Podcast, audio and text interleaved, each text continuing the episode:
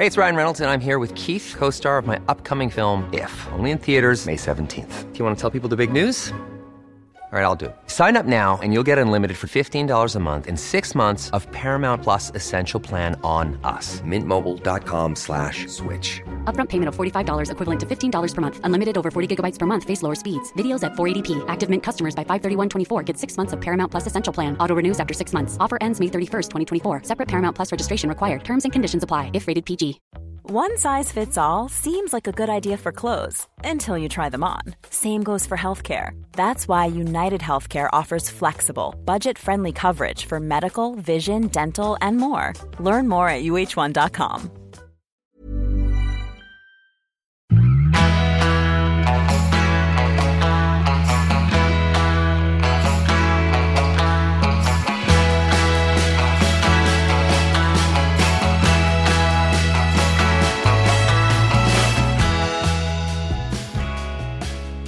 Hallå, hallå alla glada fredagsfirare! Det här är ett nytt avsnitt av Träningspodden. Jag heter Jessica Almenäs och min poddpartner heter Lovisa Lofsan Sandström. Jag tror att de flesta som lyssnar känner oss vid det här laget, Lovisa.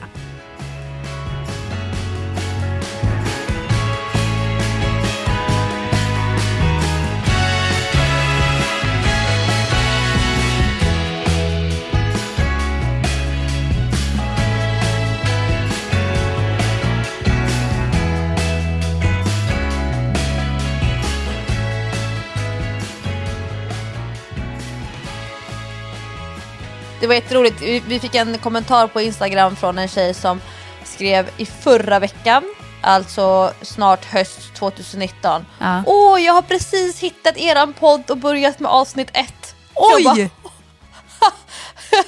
Nästan 200 avsnitt framför sig. Men och gud. Jag, jag, jag svarade att jag tar inget som helst ansvar för någonting som jag någonsin har sagt i podden.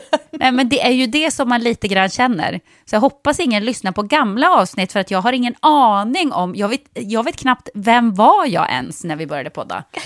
Jag tror inte som samma person som liv. nu. Ja, men det känns som ett annat liv. Jag tror om vi själva gick in och lyssnade på gamla avsnitt så skulle vi nog eh, i, i, ibland kanske skratta åt oss själva, ibland bli jäkligt generade och eh, ibland kanske tycka att vi var lite sköna. Jag satt faktiskt och letade efter bilder.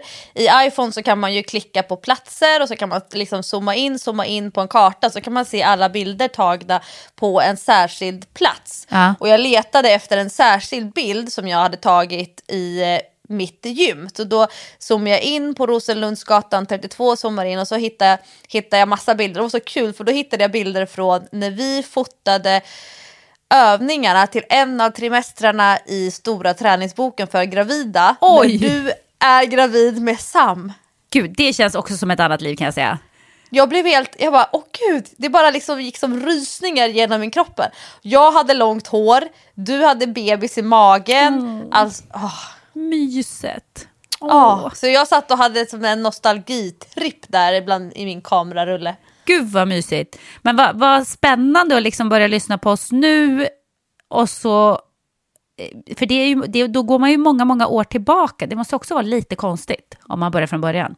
Ja, för det är det som är kul tycker jag också, att vi faktiskt har dokumenterat så mycket av vad som har hänt i vårt liv. Vi har ju verkligen gått igenom olika faser, olika humör, olika träningsintressen. Basketen till exempel, den fanns ju inte i ditt Nej. liv första åren med Träningspodden. Det har du faktiskt rätt i. Det har du faktiskt rätt i. Du, apropå basketen, så eh, skickade ju du och Hans skickade ju en jätterolig screenshot till mig häromdagen från Aftonbladet. Och, och jag, jag blev så himla upprymd av det, måste jag säga. Och det var en screenshot på en eh, basketspelare som heter Nina Baresso. Och Nina och jag vi är lika gamla, födda 1975. Eh, och vi spelade tillsammans i juniorlandslaget när vi var små, små bebisar. Och sen har hon liksom fortsatt och spelat i, i högsta ligan, tror jag, i 13 eller 14 år. Eh, och eh, spelat i landslaget och sådär. Och de senaste åren så har hon spelat i eh, division 1-laget Huddinge, tror jag. Och nu... Hon, hon bor ju där ute. I Huddinge. Yes. Ja, för hon bodde i Södertälje när vi var små.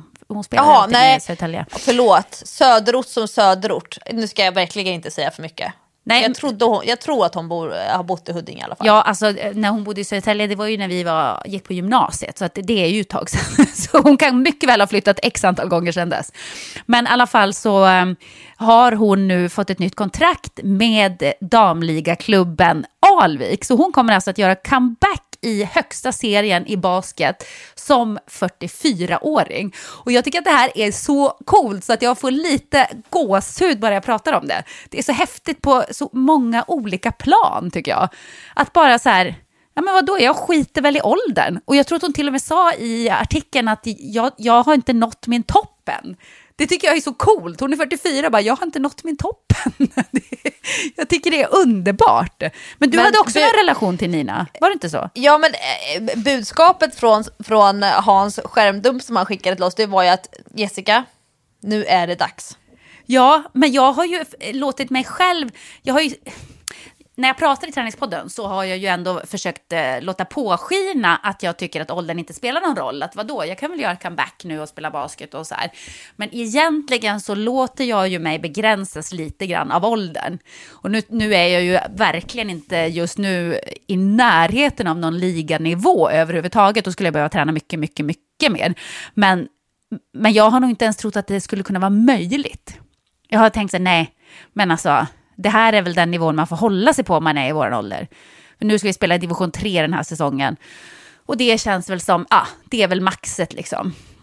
Men eh, som jag har förstått det så är Nina en av delägarna till den frisörkedjan där jag och mina barn går och klipper oss. Jaha, okej, det är ja. så ni har en liten relation kan man Och säga. den frågan får ju jag ofta därför att jag har gått på creative heads. När jag hade långt hår så gick jag på creative heads och de gjorde alltid såna fina lockar, svinduktiga på inpackningar och det här äh, influencersvallet du vet. Ja. Och sen så gick jag till creative heads och bara cut it all off. Och du vet hon, alltså, hon skakade på handen med saxen. Tyckte det var så jobbigt. Tänk om det blir fel. Sju, åtta gånger frågade hon, är du helt säker på det här? Och jag bara, ja kör. Och så klippte hon och jag bara, hon bara, nu så här? Jag bara, nej nej nej, klipp mer. Nej men nu, nu får det räcka Lovisa, klipp mer. Och ändå var det så att jag två dagar senare faktiskt då var tvungen att byta salong, gå till det som jag tycker då så här nästan som en så barberare som är van vid korta frisyrer. så, som rakar av allt. Som vågar snacka, vågar snacka, snagga i nacken och sen så är jag ju fast på Baresso sedan dess. Och det är ju så många tjejer som har blivit inspirerade till att våga klippa av sig håret sådär när man är liksom börjar komma upp i åren. Jag tror att det här är lite grej av det här med att att man inte måste ha långt hår för att man är kvinna och tränar man mycket så är det ju supersmidigt att ha kort hår. Plus att jag tycker att det är snyggt att det alltid ser stylat ut, att man inte alltid måste sätta upp det i den här tofsen som jag inte kan. Jag kan göra en egen fläta på mig själv, en vanlig fläta, men det är ju alltså en träningsfläta är ju bland det snyggaste som finns, men jag kan inte göra det på mig själv. Och då hör, hör alla tjejerna av sig till mig och frågar, åh kan du rekommendera en frisör som är duktig på korta frisyrer? För jag kan tänka mig att det blir lite grann som om man jobbar som tränare eller om man jobbar som kock, att man blir väldigt bra på den nischen som man har inom sitt lilla skrå. Ja. Ehm, så att eh, den här sommaren dock ska jag lämna reservation för att jag har klippt mig själv för att jag har inte orkat boka frisörtider och vi har varit så mycket uppe på landet så jag har liksom ja, tagit Hans eh, hårtrimmer, dragit här lite grann, dragit där lite grann, drar fingrarna genom håret uppe på där det är långt, tar med köksaxen, klipper lite grann. Baxter som han tycker om att kolla på såna här eh, filmklipp på Youtube när det är så här olika typer av jag tror att han, det är väl en egen genre han kallar för the most satisfying thing in the world. Det är liksom, det kan vara olika ljud, det kan vara olika mönster. det kan Jaha, vara det liksom, där, ja, ja, just det, Ja, jag vet så precis när han- vad det är. När han ser mig dra fingrarna genom kalufsen och sen ta fram kök, så, äh, kökssaxen, då säger han Oh, that's so unsatisfying. Vad gulligt. Men jag ska, jag ska gå och göra en liten höstklippning. Dock så måste man ju underhålla en kort frisyr. Jag behöver gå ja, någonstans var fjärde, femte vecka för att hålla undan framförallt kring öronen. Och sen så när det blir långt så blir det svårt att få den här snygga fluffet. Den här att man har en good hair day när man har kort hår som jag vill att det ska liksom vara lite lite volym i det. Ofta är det så att ju skitigare håret blir desto snyggare lägger det sig jämfört med när det är helt nytvättat och man har kort hår. Då blir det ju verkligen som en liten, en liten bob. Alltså jag har nog inte kommit till punkten eh, kort hår ännu. Vet inte om jag kommer att komma. Jag, alltså jag, jag tror det funkar eh, på dig som är så ung. Men, nu jo, kommer åldersnojan ja, igen. Ja, men lite grann. Men du vet, om man i min ålder klipper kort, då blir man ju lite äldre med en gång. Alltså man blir ju lite tant med en gång. Det går inte att komma ifrån. Så att, Eh, och det här är min högst personliga åsikt. Eh, men, men jag kommer nog inte att klippa kort. Jag, jag fantiserar ju om att mitt hår över en natt ska bli kritvitt. Alltså det får ju inte, jag vill inte gå igenom den här stadien att det ska vara jättegrått och, och, och, att det ska ta så här 20 år för håret att bli kritvitt. Jag tänker mig att över natten kommer mitt hår bli kritvitt, så ska jag ha det jättelångt som jag har det nu eh, och lockigt och så ska det vara så tills eh, mitt sista andetag. det, det, är min, eh, det är min dröm. Men, men det kommer ju förmodligen inte att bli så. Den känns aningen orealistisk.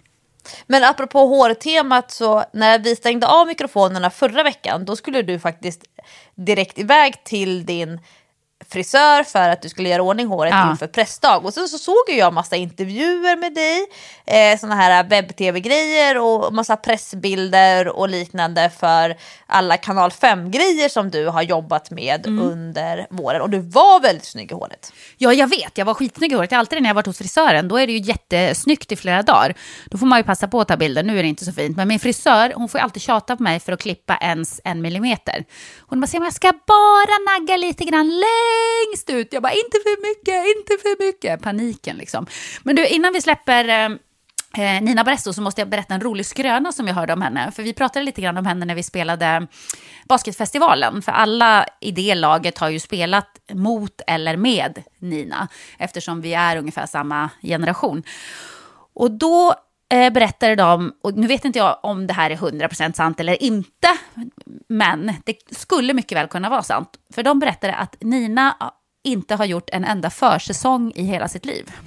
Du vet, eh, under, under säsongen, då tränar man ju mest basket. Man tränar ju lite styrka och fys och sådär. Men det är ju under försäsongen och sommaren, liksom, när man har uppehåll från basketen, som man bygger sin fysik. För att hålla under basketåret och för att bli bättre, starkare, snabbare, hoppa högre och så vidare. Det, det måste man ju liksom syssla med under sommaren helt enkelt. Eh, och försäsongen är ju oftast svin överjävlig, rent ut sagt. Alltså, jag har gått igenom sådana försäsonger att man har gått hem efter träningen varje dag och, och, och känns som att man ska dö. Det är bara så här, ah, däcka i sängen. Orkar inte röra sig, liksom. Träningsverk i tre veckor efteråt och så. Så att försäsong kan ju vara riktigt, riktigt jävligt. Men enligt rykte då, och, och det här påstår då eh, mina kompisar i laget att Nina själv har sagt, så har hon aldrig gjort en försäsong i hela sitt liv. Och hon är 44 och spelar, eh, gör nu alltså comeback på högsta nivå.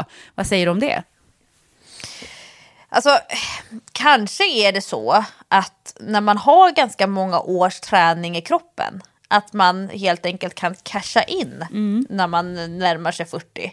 Att, man, att när man är den här unga elitidrottaren så är man fortfarande i, i uppbyggnadsperioden eh, av livet. För det kan jag känna för mig själv i alla fall. Alltså att, att, att ju fler år som jag tränar desto eh, mindre behöver jag träna för att upprätthålla en, en schysst nivå. Men eh, Nina är väl också idrottslärare om jag inte minns fel. Jag tror att hon har pluggat på GH eh, ish. Men eh, då kanske det är så att hon helt enkelt kastar in mycket bollar på, på lektionerna, att hon rör på sig mycket och att hon helt enkelt kanske till och med utmanar sina elever då och då i, i, i fysen. Ja, och att hon kanske tycker att det räcker. Och jag, vad jag minns så har hon inte varit skadad speciellt mycket under sin karriär. Så att det kanske har slitit mindre på hennes kropp. Jag har ingen aning. Jag tror inte det funkar för alla. Definitivt inte. Det finns ju en anledning till att man har försäsongsträning. Eh, men, men eh, sen är ju hon också en exceptionell bolltalang. Alltså, hon trollar ju med den där bollen så att det inte är klokt. Så att eh, där har hon ju en del gratis, kan man väl säga. Men det är lite roligt för jag vet att det är många som inspireras av dig och basketen i träningspodden och faktiskt plockar upp såna här gamla idrottsspår. Vi har ju många häst, eh, hästtjejer, Ja. hästkvinnor som har tagit upp eh, gamla, gamla ridvanor helt enkelt för att man dels kanske har ekonomisk möjlighet, man eh, har kanske en, fått någon i familjen som har det som intresse, jag tänker som du och Dylan som Ja. håller på med hästar tillsammans. Men också att det kanske blir Alltså det är så många som sållas ut från idrott under sena tonåren och som för att man helt enkelt inte vill vara på den nivån, träna så mycket som det förväntas när man är 17, 18, 19. Och sen så kan man komma tillbaka och helt enkelt göra det mer prestigefritt. Jag lockas ju ungefär 0,0 procent av att eh, ta upp eh, kanotkarriär eller att eh, börja spela innebandy igen som jag gjorde jättemycket, framförallt i högstadiet. Men, men jag, jag kan ju fatta, jag kan ju förstå den här grejen att, att det blir liksom att man får en, en ny typ av relation till en gammal aktivitet. Men lockas du verkligen 0,0 procent? Du är absolut inte sugen. Nej, men jag, mm, ja, nej, det rycker inte i någon, någon tarm där. Jag, jag tror att jag skulle ha svårt det här med att ni har era fasta träningstider till exempel, du och ditt lag. Ja. Eh, det skulle jag ha svårt att förhålla mig till. Sen tror jag att det är så många saker som jag vill göra och jag tror att min personlighet ligger i att jag liksom skulle jag, okej, om jag liksom säger, någon säger så här, ja men Lovisa, eh, typ ett tv-program säger så här, ja men vi låter, eh, vi låter lite kända personer, om jag nu skulle liksom klassificera som sån, få plocka upp sin, sin ungdomsidrott och sen dokumenterar vi och så gör vi en dokumentär av det. Mm. Behöver absolut inte få betalt, men att det ändå skulle göra någon form av så här, samhällsnytta för att visa på att man faktiskt kan idrotta med sport och inte bara träna. Ja. Alltså, om man tänker sig att det är skillnad på att idrotta och att träna. Ja, men precis. Ja, det är det ju. Verkligen. Då kanske jag skulle tycka att det vore kul för att det finns, det blir liksom lite så meta, en metaperspektiv på det. Men bara för min egen skull, nej. Jag hoppas ju kunna bli kanottränare. Jag hoppas ju att mina, något av mina barn kommer tycka att det är kul att paddla och jag vill, eh, vill gärna vara ledare. Men att vara eh, själv aktiv eller att vara så här, ja men typ som Falleman, din, din man förra, eller man, ja men jag säger man, Ja. förra säsongen när han var spelande och tränare. Ja. Nja, nja, nej, jag, jag, jag skulle nog säga nej, inte för min egen skull. Nej, men jag fattar väl det lite grann. För mig är det ju så att eh, jag är ju en ganska komplex person. Jag vill ju dels vara fri och hela tiden kunna bestämma själv vad jag ska göra och när och inte vara bunden till någonting så. Men jag behöver också rutiner. För mig är det jätteskönt att ha fasta träningstider varje vecka. Att jag vet så här, okej, den här eh, säsongen som kommer nu, nu ska vi träna. Den tiden vi har fått hittills är på torsdagar, men vi får förhoppningsvis en tid till. Men då vet jag att varje torsdag mellan eh, halv nio och tio, då har jag basketträning. Och det har jag varje torsdag och då förhåller jag mig till det. Och jag tycker att det är så skönt att ha den typen av ramen då. Jag vet inte om det där är något som lever kvar från, eh, från ungdomen när jag var så styrd av eh, mina träningstider alltid, av idrotten. Det kanske är det. Jag vet inte. Men jag, jag gillar det i alla fall. Jag tycker det är superhärligt. Och nu håller på, vet du vem eh, Sofie Sarenbrant, eh, deckarförfattaren är? Absolut. Ja, känner du henne till och med kanske? Ja, Ja. ja. Jag, jag, jag älskar Sofie. Jag gillar ju hennes böcker. Det är såna böcker som man kan lägga ifrån sig, så läser man lite grann och så, och så lägger man ifrån sig. Passar ofta väldigt bra som ljudbok när man tränar, springer. Ja, vi har lyssnat på hennes böcker i bilen när vi har kört runt halva Sverige den här sommaren. Så de passar jättebra som det. Men Sofie och jag, eh, vi träffas en gång i veckan på eh, ridlektion. För att hennes dotter och Dylan rider i samma grupp. Och då sitter vi alltid på läktaren och, och pratar, ibland så mycket så att ridläraren får säga till oss och vara lite tysta. Vi, vi glömmer ofta bort liksom vad som pågår nere på ridbanan, för det blir ett eh, enormt surrande när vi kommer igång. Men hon försöker ju nu eh, peppa mig till att eh, börja rida regelbundet på samma ridskola då, och börja tävla. Så hon skickar sms till mig så här, ah, det är tävling då och då. Jag bara, jag vet inte. Jo, klart ska vi vara med, men då måste jag ju träna lite innan. Precis, det är bara att sätta igång. så det kanske blir att jag tar upp det intresset också lite mer regelbundet. Det är ju faktiskt kul att ha ett intresse som man också delar med sina barn, tycker jag. Ja, men just det där skillnaden mellan att, att, att idrotta och att träna. Ja. Och, och jag tänker då den tredje kategorin, det är ju alla de som som tränar för att de ska bränna kalorier. Ja. Och snack, snacka om ett ganska så trist sätt att röra på sig jämfört med då att, att hålla på med en idrott som man älskar jämfört med att, att mäta förbrukade kalorier per pass. Ja, och vet du vad? Det är ju det som jag har upptäckt sen jag började med basketen. Så kan jag tänka så här, men vad, vad drev mig förut? Hur kunde jag liksom ha en drivkraft i att jag ska träna för att eh, eh, hålla formen eller för att kunna unna mig, för att inte gå upp i vikt eller du vet. Hur, hur kunde jag ha det som drivkraft? Jag förstår ju inte det nu när jag bara tränar för att det är roligt. Det, det, det var en insikt för mig måste jag säga. Ja, vad intressant. Ja, faktiskt. Men apropå det, jag har ett nytt mål. Du har ju hintat lite på Instagram och jag började att bildgoogla för att se Nej! vad kommer... Eh, Jo men alltså gud Jessica, jag lever mitt liv genom dig. Du är sick! Hur, hur kunde du ens bildgoogla den där bilden? Det var ju bara vilken storstad var som helst.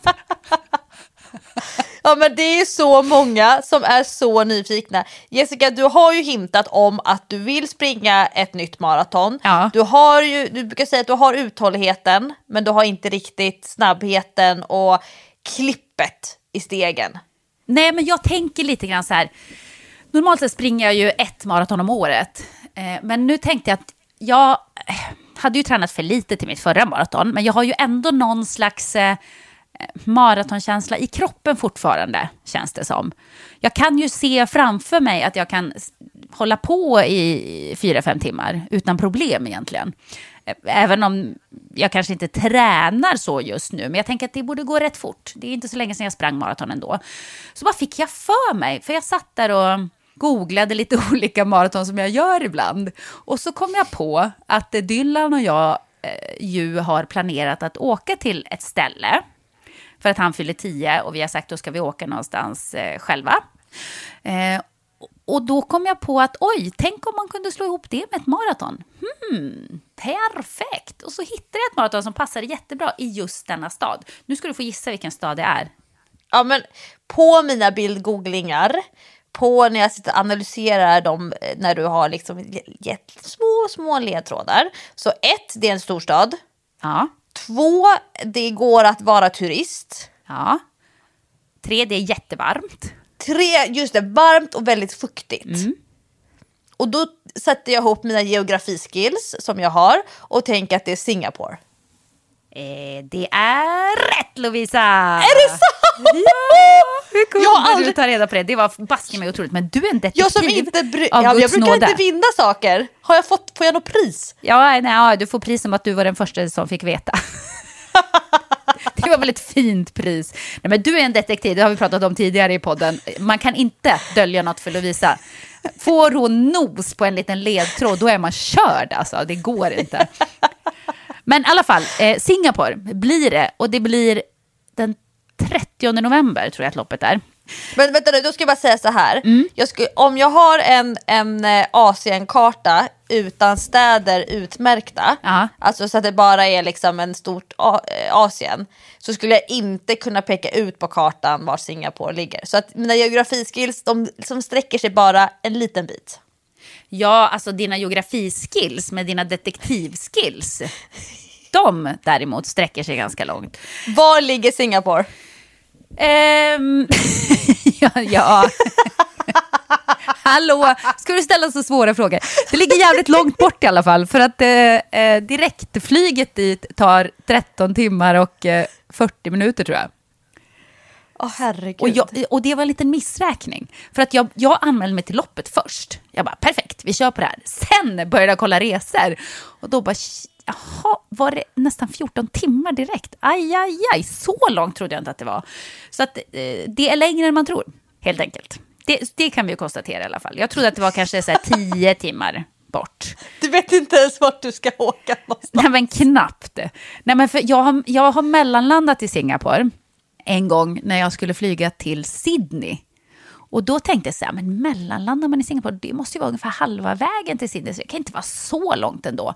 Men då hade jag glömt att eh, Sydney är ju extremt långt bort. Alltså, och halva vägen till Sydney, det kan gott och väl vara 13 timmar, det är inga problem. Så eh, det var ganska långt. Men, men eh, Singapore eh, ska ju vara väldigt eh, fint och väldigt roligt. Man kan göra jättemycket saker. Så att det kommer att bli späckat schema innan loppet. Ja, min, min plan som jag har lagt nu det är att jag och Dylan då som kommer att få eh, extra knäcka som fotograf. Jag måste alltid ha med en fotograf när jag springer som kan ta bilder och så. Så Dylan är min fotograf på denna resa. Eh, vi kommer att komma dit på söndagen och loppet går på lördagen. Så att vi kommer att ha Eh, dagarna innan loppet att göra roliga saker. Vi ska gå till någon eh, nöjespark, vi ska gå på djurpark, vi ska åka på nattsafari. Ah, vi ska hitta på massa roliga saker. Och det är väldigt rent i, i, eller i Singapore och det gillar ju både jag och Dylan. För Dylan har ju ärvt min fobi för kladd och smuts. Han gillar inte heller det. Så han bara, det ser ut att vara så rent där. Det verkar vara väldigt rent. Jag bara, ja, det är så härligt. Det är det är rent, Man får böter om man spottar tuggummi på gatan. Han bara, åh, vad bra. så, så att det, där, eh, där möts vi i den här eh, kärleken till, till en ren stad. Och det finns jättemycket skoj, så att det kommer bli en kanonresa. Och loppet, det här är faktiskt en av anledningarna till att jag bestämde mig för att springa. Det går på kvällen. Och det, är, det blir mitt första kvällslopp. Jag har aldrig sprungit ett kvällsmaraton innan. Och det är ju inte då lika varmt. För att hade det varit på dagen, eh, jag vet inte om jag hade pallat det tror jag. Jag gillar ju inte att springa när det är varmt. Jag hade säkert kunnat plåga mig, men det hade ju inte varit någon kul upplevelse. Har du sprungit eh, men... kvällsmaraton någon gång? Nej, men däremot har jag gjort, alltså jag har ju startat på morgonen och gått i mål på kvällen. På grund av att Då har du hållit på väldigt länge. att jag har varit så långsam. eh, nej, men eh, jag måste tänka. Ultravasan, då startade vi ju väldigt tidigt, men det vart ju, jag vart 11 timmar starten kanske gick sex. Så då var jag, jag har nog inte gått i mål efter klockan sex på kvällen. Jag har sprungit två fuktiga varma lopp och det var ju Great Wall Marathon när vi typ hade 38 grader. Ja men det är ju på ungefär samma breddgrader. Och det, och det var ju väldigt moisture, alltså, så att det var liksom eh, vad ska, hur ska man förklara? Det, det är fuktigt, alltså på ett sätt är det ju skönt att andas på samma sätt som att man tycker att det är skönt att springa när, efter att det har regnat i Sverige. Ja. Alltså att, att det, det, det är någon... Syresatt känns, luft. Ja, det känns annorlunda. Men däremot så blev jag lite så konstig i huden. För att till slut så slutar man svettas själv. Men det blir ändå fukt på huden utifrån.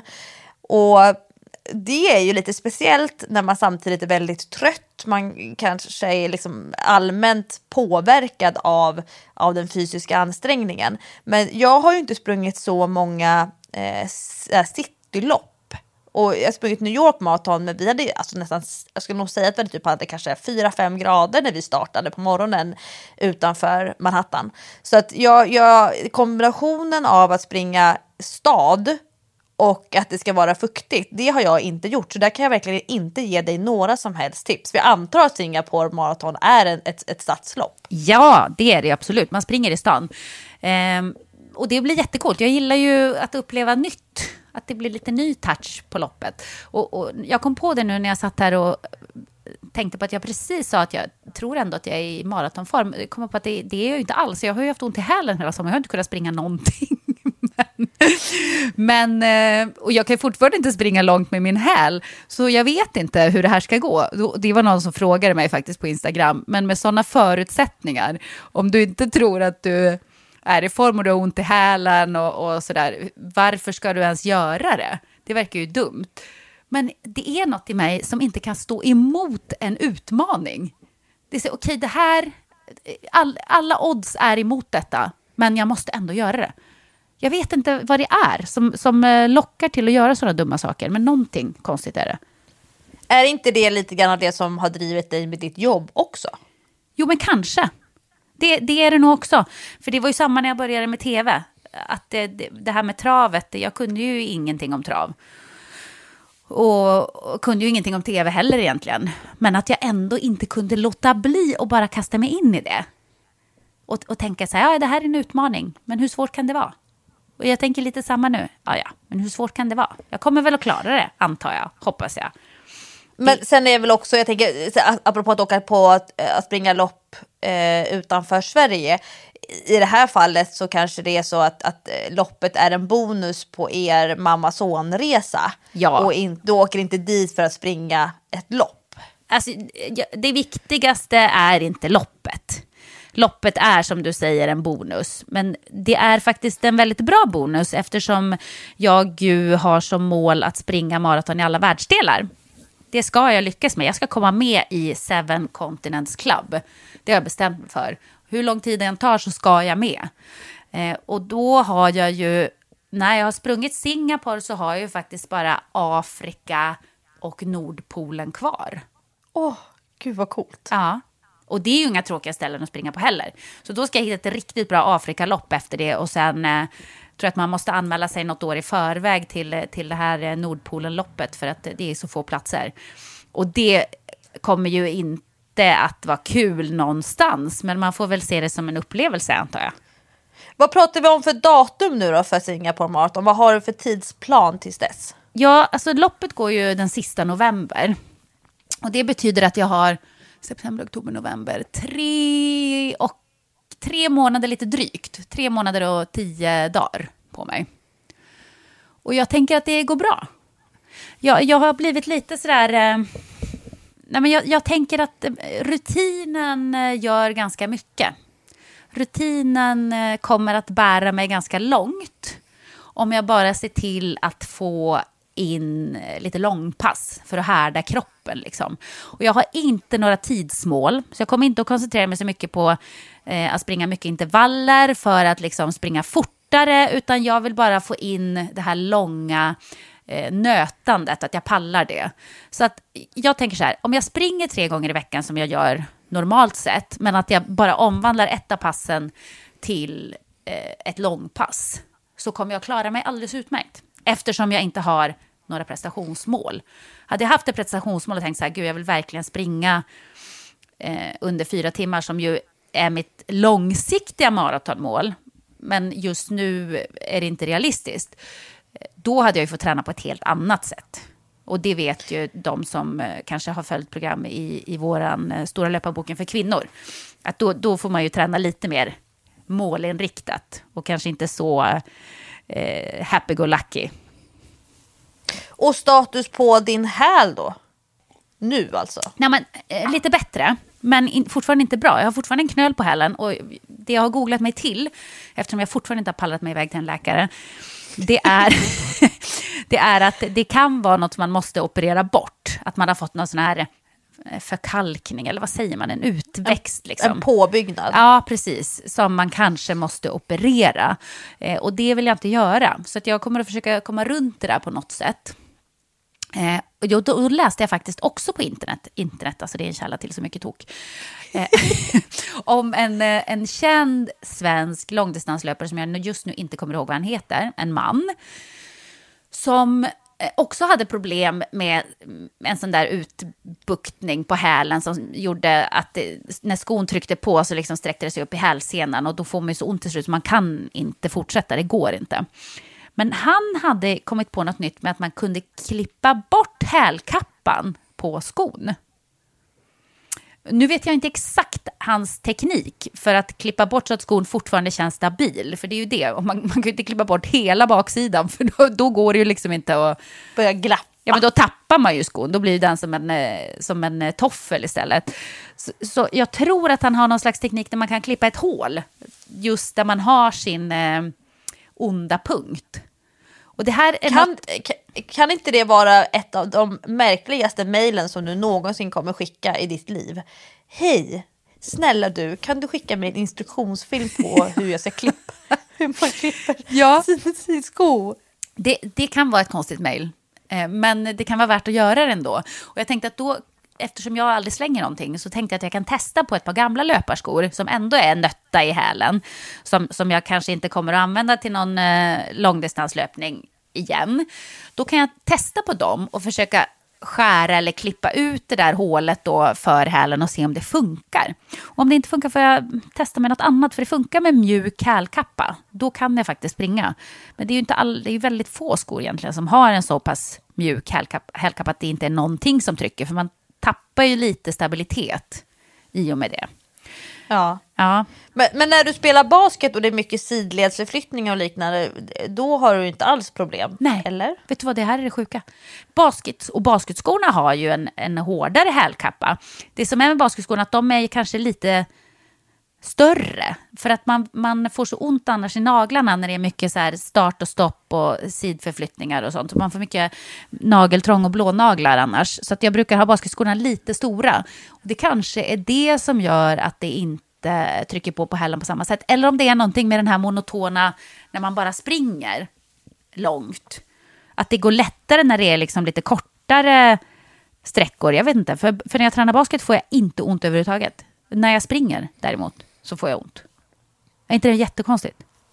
Jo, men det känns ju lite som att du ger oss lite, lite kul spänning. Man, man säger ju alltid så här när man håller på med poddar eller Instagram eller blogg att man ska ha så här ett, ge- att det ska vara någon, en, någon serie, att man, ska, att man som eh, följare ska få vara med under lång tid och det ska finnas lite spänningsmoment och liksom att man ska engagera sina följare. Ja. Det känns ju lite grann som att, att, att vi, vi skapar ju så här små cliffhangers nu från vecka till vecka. Exakt. Hur ska detta gå? Men vet du vad, det är det här som jag älskar. Det, är, det här är en av anledningarna till att jag hela tiden håller på att anmäla mig till nya lopp. Det är just för att det är så roligt att, att få berätta om resan i träningspodden. Och speciellt när det är många hinder på vägen, då, då tycker jag att det är jätte, jättekul. Så- Sen vet jag inte om de som lyssnar tycker att det är så roligt, men jag gillar själv det här med att man har eh, lite grann en följetong. Så att egentligen är det ni lyssnare som hela tiden sporrar mig till att anmäla mig till nya lopp. Så tack för det. Ja, jag, jag är ju li, lite avundsjuk. Det är ju många som frågar mig så här, ah, Lovisa, vad har du för mål? Vilken lopp ska du springa i höst? Och kommer jag få se dig på Tjejmilen? Ska du springa Stockholm halvmaraton? Och jag hade ju, eller har ju bestämt att det här året ska vara mitt lugna år. Jag gjorde ju bland det roligaste jag någonsin gjort, eh, Ragnar, som för övrigt har öppnat anmälan till nästa år, Jessica Almenäs. Jag såg det, jag fick mail om det faktiskt. Aha. Aha, jag kommer ligga på dig. Ja, det är jag, bra. har, jag har skrivit upp helgen i juni. Äh, förutom det som i och för sig var ett, ett, ett rätt stort maffigt projekt. Men jag har ju liksom hållit mig borta från alla sådana typer av ja, men de här loppen som tar en halv dag i projekt. Eh, jag har, har ju valt att lägga mer tid på min egen träning och på att jobba, att vara hemma. Och, och det sitter ju verkligen inte naturligt i mig. Jag får ju så kämpa med att inte, eh, att inte nappa. Och det var till och med så att när jag och min kollega Karin bestämde att vi skulle ha en träningsdag, den, som vi har träningsdag varje månad i vårt eget gym. Ja. Eh, och då så kom vi fram till att den enda rimliga och lämpliga dagen i augusti, det skulle vara den 31 augusti, för det var den dagen som vi alla kunde, det var ledigt i studion och liknande. Så när vi hade tagit det, det beslutet och jag la ut de platserna eh, sent i våras för dem, då tänkte jag så här, åh gud vad skönt, då behöver jag inte fundera över om jag ska springa Helsingborg maraton. Så det, det är liksom på den nivån för mig att jag så här får hålla mig borta från att hålla på och springa alla de här roliga loppen. Men nu när du pratar om maratonförberedelse, lägga upp en plan, så, då kan jag erkänna att det lockar mig ju mycket mer. Det blir jag sugen på, lite till och med, jag skulle nog säga att jag blir lite avundsjuk, fast på ett positivt sätt, att så här, det skulle vara väldigt kul. Ehm, men, men jag håller mig ifrån lopp den här hösten om det inte är så att det kommer upp någonting. Det finns ju vissa så lopp som ibland är på vardagarna. Då kan jag bli så här, ah, det kanske skulle vara lite kul. Men helgerna jobbar jag, jag tror att jag jobbar fram till 20 november. Alla helger. Oj, Och, oj. Ja, och, och då får folk säga, åh gud herregud. Men då ska man komma ihåg att när jag jobbar så känns det inte som att jag jobbar. Jag, jag har ju väldigt roliga jobbgrejer och jag jobbar ju nästan bara med sånt som jag själv skulle vilja vara med som deltagare på. Så om jag har en träningshelg, eh, typ Jokkmokk, så ska Åh, jag åka upp kul, dit. så Ja, avundsjuk ja, Jessica, är. jag ska ju till Jokkmokk. Ja. Åh, älskar det. Eh, då gör jag ett program, träningspass och allt sånt som jag själv skulle vilja vara med på som deltagare. Så därför är det inte betungande. Det är inte som att jobba inom vården, jobba skift. Det är inte som att eh, jag vet inte vad, vilka jobb som det är, som liksom att man sträcker sig över helgen och att man så här skjuter ut sig från familjen och säger att vi ses på söndag kväll. Men, men så att det, det, jag har ju verkligen lyxen att, att inte känna som att jag jobbar när jag jobbar. Men med det sagt, skulle det komma någon sån här kul vardagslopp, då, då kanske jag hänger på. Men jag tycker att det är så himla roligt med Barry's, så det kör jag nästan en gång i veckan och tänker att jag ska försöka göra det under hösten. Unna mig att faktiskt ta mig in till stan trots att jag inte har liksom ett ärende dit. Boka en träningsdejt på Barry's och lägga min löpning där och lite grann utomhus på Söder och sådär. Men att, att, att inte behöva samla asfaltskilometer så som eh, jag nog tycker att jag skulle behöva göra om jag ska preppa mig för ett riktigt asfaltslopp. Det är ju också ganska härlig känsla. Ja, absolut. Men man måste ju bara, nu har ju du bestämt dig för att du ska ha ditt lugna år. Och då är ju det ditt mål, kan man väl säga. Att du ska klara Ja, det. Ett mål i sig. ja.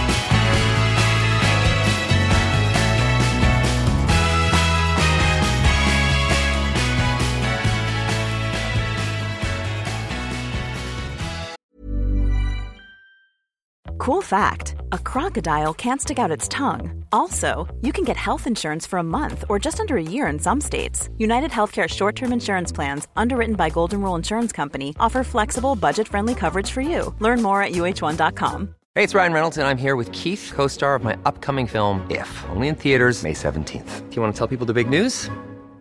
All right, I'll do it. Sign up now and you'll get unlimited for $15 a month in six months of Paramount Plus Essential Plan on us. Mintmobile.com slash switch. Upfront payment of $45 equivalent to $15 per month. Unlimited over 40 gigabytes per month. Face lower speeds. Videos at 480p. Active Mint customers by 531.24 get six months of Paramount Plus Essential Plan. Auto renews after six months. Offer ends May 31st, 2024. Separate Paramount Plus registration required. Terms and conditions apply if rated PG. Vi är även denna vecka sponsrade av Rusta och det passar perfekt för det är ju full vår ute nu. Man kan vara ute utan att ha dunjackor och tio lager kläder, det gillar man. Äntligen, äntligen! Varje vår tycker i alla fall jag att det känns som att det är ett helt nytt liv som börjar. Jag kan sitta ute, jag tycker om att känna solen värmer ansiktet. Och för mig är det liksom, det, det är ett njut. Älskar att vara ute. Och Rusta, det är vårens bästa vän för de har allt för det här nya livet, utomhuslivet. Ja, precis. Vi har ju tidigare berättat att Rusta har ett brett sortiment av i princip allt som du behöver till din uteplats. Och jag har eh, snackat mig varm om solcellsbelysning. Det tycker jag är kanon. Du var inne på ljusslingor och krukor, Lovisa. Men oavsett vad man behöver så får man mycket för pengarna hos Rusta när man ska förvandla och förnya sin uteplats. Hur är det hos dig Jessica? Har du några favoriter när du ska piffa upp er utomhusmiljö? Ja, men det har jag faktiskt. Jag gillar att det känns lite loungeigt. Så jag brukar ju satsa på att köpa någon ny utomhusmatta. För att de är väldigt prisvärda hos Rusta. Så det tycker jag är en stor favorit. Ska jag säga vad jag är sugen på? Berätta. Jag tycker ju att det är bra att ha kuddar som man inte behöver ta in. Det står absolut på min lista för den här våren. Ja. Ja. Det ska vara lätt att ta sig ut. Kuddarna ska bara ligga där, redo att ta emot den. Ja, man älskar sånt som man inte behöver plocka ut och in. Och då säger nog jag att grejer till utegymmet, alltså vi pratar hantlar, kettlebells, foam roller, sådana saker är också för mig vår, att vara ute, det är låg tröskel till att träna och så kan man liksom ta in och ta ut. Och Rusta har riktigt bra hemmaträningsgrejer. Och jag tänker så här, ja, men man sitter och hänger där i sina kuddar och så kan man träna. Och så kan man hänga och träna. För alla våra lyssnare så är ju träning en viktig del av utomhusmiljön, det vet jag. Vi uppmuntrar och uppmanar våra lyssnare att njuta av utomhuslivet och kolla gärna Inrusta när ni vill uppgradera er utemiljö. Kolla in rusta.com, men framförallt besök ett Rusta varuhus och få inspiration till ditt nya uteliv. Vi säger tack till Rusta! Stort Men, men jag skulle nog faktiskt vilja lägga till här nu. Och det är för att när du pratar om att springa lopp och eh, jag har sett att du har haft dina, dina basketträningar. Jag har varit, idag kommer det vända, för idag så ska jag gå och träna. Men jag har varit lite bitter. Du har varit sjuk din dåre. Jag har varit sjuk Ja. och jag måste nog ut, utnämna mig själv till världens sämsta människa på att vara sjuk. Jag är så dålig på att vara sjuk. Men du låter ju väldigt frisk nu måste jag säga. Idag, jag, jag lever som jag lär. I mitt lugna år så lever jag som jag lär, vilket innebär att till att börja med, jag kände mig ju sliten. Kommer du ihåg när vi poddade förra veckan? Ja. När jag hade kommit hem från Kebnekaise. Mm, då var du ganska trött. Ja, ja, jag kände mig sliten. Jag kände att det hade varit mycket. Eh, jag är ju lite nojig med att, att flyga efter typ en träningsresa eller som det här nu, vi hade varit på Kebnekaise fyra dagar och jag avslutade med den här monsterlöpningen från Kebnekaise till Nikkaluokta. Och sen sätta sig på ett flyg och, och folk eh, hostar och nyser runt omkring och jag måste så här, dra upp min tröja för att jag, jag kan nästan känna så här, hur mitt immunförsvar det liksom står helt öppet. Oh, får panik Eh, jag också. kände mig sliten, vilade från träning, tränade lite lätt överkropp efter några dagar. Och under de här dagarna så hade jag så här lite kittlingar i halsen. Att det killade lite i halsen. Men det, det har jag liksom inga problem att träna med. Det var verkligen inte så här sjukdomskänsla. Men sen på torsdagen, alltså nästan fem dagar efter att jag, fyra dagar efter att jag kom hem från Kebnekaise, då vaknade jag med halsont. Och det är inte kul. Och jag hade bokat en träningsdejt, så att jag skulle vara klockan 6.30 på Barry's. Vi var ett, ett helt gäng som skulle köra. Och hade klockan på halv sex och bara kände så här, det spelar ingen roll om det här halsontet har gått över när klockan är nio. Jag kan inte, det här kan jag inte träna med. Och sen var, var vi bortresta över veckoslutet för att min mamma bjöd på stort tre dagars kalas. Och det var verkligen inte någonting som jag kunde eh, avboka mig ifrån utan det, det var liksom hålla ihop det. Eh, jag gick och la mig och sov en stund på dagen, tog Ipren och sen gick allt halsont över. Men jag kände mig så här, jag kände mig eh, allmänt omtöcknad. Och jag tror att hade, jag, hade det varit en vanlig vardag och att jag liksom i, mitt i livet, mitt i vardagen, mitt i höstterminen, då hade jag kört, kört på. Jag hade gått och jobbat, jag hade tänkt att det var stress, jag hade inte känt efter så mycket. Men nu så kände jag så här, ah, men okej, det är ändå några dagar kvar innan höstterminen ska börja. Vi hade, jag hade bestämt med barnen att vi ska verkligen liksom in i det sista, Mina barn har varit lediga från skolavslutningen till skolstart, de har inte varit på fritids någonting. Så vi hade ändå bestämt att vi liksom skulle njuta av fram till sista minuten innan man går till skolan på måndag morgon så ska det vara sommarlov. Gulligt. Så då chillade jag och eh, typ två, tre timmar. Då kan jag tycka så att det var skönt på söndagen då. Då låg jag på sängen. Eh, jag hade ändå så bäddat sängen för jag, jag, jag, jag kände mig inte så här sjuk att jag måste ligga nerbäddad. Jag bäddade sängen, tog en dusch och så, så kröp jag ner under filten. När klockan är typ 11, halv 12 på dagen, fram tills dess, ah, gud mysigt. Hans kommer in och frågar så här, behöver du hjälp med någonting? Och jag säger nej, det är lugnt, jag klarar mig. Låg och kollade på typ alla avsnitten av Orange is the new black eh, sista säsongen. Och sen typ halv 12 på förmiddagen, jag bara, okej. Hopp. Jaha. Kanske ska städa garderoben? Ja, rensa bland träningstightsen. Badrumsskåpet. Barnen når nu faktiskt till nedersta hyllan i mitt badrumsskåp. Jag kanske ska möblera om i badrumsskåpet så att barnens tandborstar får plats där inne och inte behöver stå framme på bänken. Städar hela badrummet. Oj, oj. Alltså, jag tog mig igenom så här och så, så efter typ 40 minuter jag bara, nej nu måste jag lägga mig ner och vila lite stund, kolla på Orange is the new black och bara inser att jag är sämst på att vara sjuk. Det kryper i skinnet och jag är ju verkligen inte, eller verkligen, jag är ju inte, många tror ju att jag är träningsnarkoman. Att jag liksom skulle få ångest av att vara tvungen att hoppa över träningspass eller att jag måste träna två gånger om dagen. Och det kan jag verkligen säga att absolut inte. Och många av de som lyssnar på träningspodden vet ju att jag har ju perioder när jag tränar tre gånger i veckan. Det är liksom, så blir livet ibland. Men jag mår ju bäst när jag får fem pass. Ja.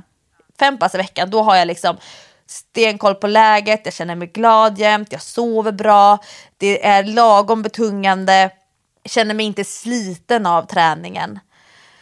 Eh, på kvällen, jag bara, gud, nu, nu har jag tappat allting. Nu, nu har jag blivit otränad. det är så här det börjar. Alltså, men du vet, jag får ju såna här, jag får, jag får ju så personliga kriser.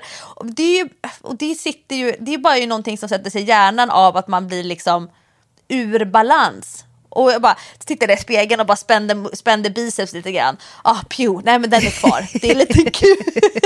det är kula där. Alltså så sämst på att vara sjuk.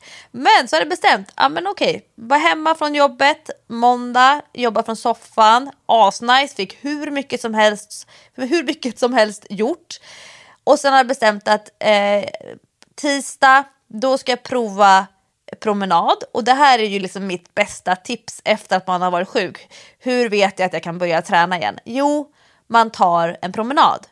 Man känner på hur känns det när jag kommer ut? Hur känns det när jag får igång flåset? Hur känns det i kroppen? Hur trött är jag efter promenaden? Så på tisdag eftermiddag, då är det alltså fem dagar efter att jag hade fått halsont. Mm. Då gick jag min promenad utan problem. Gick en till promenad hem från ett möte, kändes jättebra. Så idag, onsdag, ska jag träna mitt första träningspass och min bröstrygg längtar efter, efter det, mina muskler längtar efter det, mitt humör längtar efter det och det är så härligt att få längta efter att träna. Men, men de där fem dagarna, det, det är fruktansvärt jobbigt för någon som är dålig på att vara sjuk. Ja, det låter ju som att du har stressat som bara den när du har varit hemma där och, och varit sjuk. när jag är sjuk då brukar jag liksom unna mig att bara ligga och slappa. Eller ofta, ofta när man är hemma, när man är så pass sjuk att man är hemma, då, då orkar man ju nästan inte eh, ligga och slappa, utan då ligger man ju och lider typ och, och sover. Jag är ju i princip aldrig sjuk och jag, jag förtjänar ju egentligen att vara sjuk mycket oftare än vad jag är. För okay. att jag, inte är jag är ju inte så bra på att ta hand om mig. Alltså jobbar lite för mycket, tränar, tränar hårt. Eh, och, alltså, jag, så jag tycker nog att jag borde, jag borde vara sjukare oftare än vad jag är. Ja. Jag borde vara sjuk oftare än vad jag är. Men, men eh, så att jag, kan, jag, jag kände så att ja, men, ackumulerat över åren så en fem dagars förkylning ah, det får jag, det, alltså, det är no big deal. Men där och då, då blir jag det största offret med självömkan. Jag har en så stor offerkofta runt mig så att jag liksom, jag bara, jag, jag är så otre, det är så otrevligt att vara med mig. Men, men nu känner jag verkligen att jag är ute på andra sidan och det är härligt eh, att få längta efter träningen. Och jag har tre träningspass kvar på mitt eget sommarträningsprogram. Så att jag kommer hinna klart med det i augusti, vilket också kändes eh, vilket också känns skönt. Eh, planen det liksom drog ut lite grann på tiden, men jag, hade, jag har marginaler så att det, jag känner ingen stress i det. Men det, det är så härligt och jag är så glad över att jag bokade av PT-kunder att jag satte gränser för att jag är sån som annars kan säga så här. Jag, jag är lite förkyld, eh, jag är inte tillräckligt frisk för att träna men ändå säga till min PT-kund, om du vill att vi ska köra så gör vi det, men jag vill bara liksom flagga upp. För att jag, jag kan ju själv bli lite irriterad när människor kommer och är sjuka ja. och så, så får man veta det där och då. Då är det så här, men vi hade kunnat ta det här på telefon istället. Så att jag, eh, jag är väldigt glad över att jag satte gränser och jag tror att då blev jag av med den här skiten eh, mycket snabbare. Det blev du ju helt säkert. Nu, nu tycker jag att du låter pigg och fräsch. Ja, ja, ja, gud, I've got the glow. För det är ju jag kom att tänka på det nu när jag satt och reflekterade här över eh, att träna när man är sjuk och sådär. Vad frustrerande det är. Du som aldrig blir sjuk vet ju säkert inte hur det är då, men jag hade ju en period när jag var förkyld hela tiden. Alltså hela tiden småsjuk och sen när man började träna så började man alltid lite för tidigt för att man är så stressad för det har bara gått så lång tid och man har varit sjuk och så. Så så fort man känner sig lite, lite bättre så börjar man träna och vad händer då? Ja, men då blir man ju sjuk igen. Och, och det där höll ju bara på. Och varje gång som jag började köra lite hårdare, så här, det här var på tiden när jag tränade med, med Mårten och hade en PT. Så varje gång som bara, nej men nu är jag tillbaka, nu kör vi. Och så kör, kör man igång stenhårt med sin PT och bara, oh jäkla gött det är att vara igång igen. Och så dagen efter, här nu är jag sjuk igen. Jäkla skit. Det är så otroligt frustrerande. Och nu på hösten tänker jag är en sån period för väldigt många när man blir sjuk stup i kvarten. Ja, och mitt bästa tips är ju det här extremt sexiga tipset om att man ska äta frukt och grönt, man ska sova så mycket man kan, man ska vara noggrann med handhygien och vara ute så mycket som möjligt. Det är det bästa sättet att hålla sig frisk på. Men jag minns när Sixten och Baxter var små och de var på förskolan. Baxter, han var, han var ju typ sjuk från november till april. Åh, alltså flera år på raken. Och han, han var så, babba, göra schema med så här, vem som skulle vara hemma med honom. Och sen så varje dag också göra den här bedömningen. Är han, är han frisk idag? Ja, jo, jo men det är han nog. Och sen på kvällen så var han så här rosslig igen. Och så har jag själv lite så issues med så här, snoriga barn. Ja. Och, och, och liksom tycker att det är lite jobbigt när barnen är så små och de kladdar mycket på varandra och rullar i en så soffa på förskolan och så ser jag framför mig hur allt snor bara blandas. Gud vad äckligt! Men jag, jag är ju sån som förälder som ja, fram till, ja, nu skulle jag säga att de sköter det själva, nu går ju de i trean, Sixten och Baxter, ja. men de byter ju fortfarande kläder när de kommer hem från skolan och fritids. Då brukar de svajda om och när de var små då bytte jag kläder på dem när de kom hem från förskolan. Och jag tror att det var en av anledningarna till att jag höll mig frisk. Har du Sen sålt in ju... till dem att de måste byta kläder när de kommer hem? jag, jag, tror att det är lite grann det här med att man bryter av blocken. Att man liksom... Att, att nu, nu, nu är det någonting annat. Det, det är ett annat tempo hemma. Man kanske använder en annan samtalsvolym. Eh, att man kanske rör sig lite annorlunda hemma jämfört med när man springer på fritids eller liknande. Och det som jag är lite glad över, lite stolt, det är ju att mina barn säger till sina kompisar när de kommer hem innanför dörren att de måste gå och tvätta händerna. Det är ju jättebra. För det har vi, alla, alla som kommer hem till oss som liksom kommer utifrån och har varit iväg på någonting, de, de, alla vuxna tvättar händerna för att de vet att det är viktigt för oss. Men Sixten och Baxter tar liksom lite eget socialt ansvar för att även kompisarna ska göra det. För sen så håller de i Playstation-kontrollerna och sådär. Um, och, och, det är ändå lite så här, det har blivit någon, något automatiskt. Men jag tror också att framförallt Sixten, min stora kille, han är, är ju lik Dylan. Han gillar inte när det är kladdigt, han har aldrig någon fläck på kläderna. Det, det är liksom, han, eh, det ska vara rent. Ah, han har ju liksom sina böcker i storleksordning och det ska vara ordning och reda och kalsongerna ska ligga i smutstvätten varje kväll. Eh, men det har jag inte lärt honom. Det har han nog lärt sig av någon annan eller kommit på själv.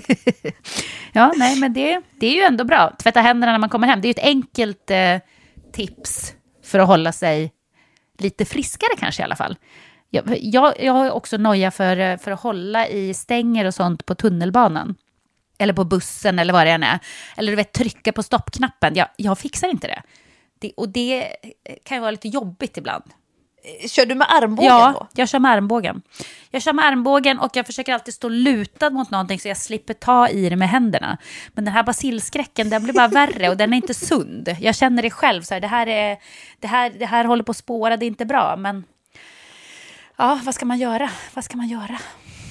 Ja. Men jag, jag, tänker på de här som får upprepade förkylningar som, där man får bli förkyld flera gånger på raken. Mm. Så fort man börjar träna så blir man förkyld. Och dels så tror ju jag, det här med att man går in i gym, det, det är ju... Gym är ju bakteriehärdar. Alltså det, oh, nej, trigga inte igång ju, det här för mig nu på gymmet Nej, men du är också. ju, ja men du är ju inte på Oh. gym lika li- som så regelbunden som du kanske har varit tidigare. Nej. Men, men jag tror folk förstår ju inte hur mycket kroppsvätskor det är som blandas. Sen kan man ju ha en diskussion om hur länge bakterier överlever på stål och sådär. Ehm, men också det med att människor börjar träna för hårt efter en förkylning. Att man helt enkelt tänker att man bara kan ta vid och ta i lika mycket som man brukar göra. Så jag, just det här med promenaderna istället för att dra sina liksom, hårdaste intervallpass. Det tror jag är jättesmart, att man, att man tänker att man ska stegra upp träningen. Sen är det lätt som coach att säga sådär att ja, när man är sjuk så har kroppen fullt upp med att ta hand om basilusker och, och så.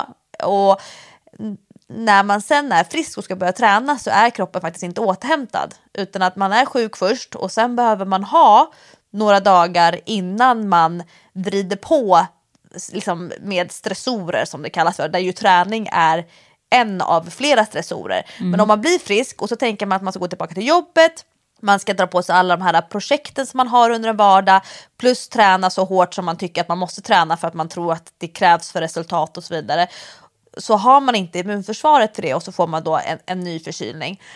Så det är ju oftast, det är lätt att säga som coach, sen är det ju extremt svårt att tillämpa i praktiken. Men som idag till exempel när jag ska börja träna, jag kommer ju eh, inte dra på det, det allra tyngsta, jobbigaste, eh, högsta, utan jag liksom jobbar igenom kroppen.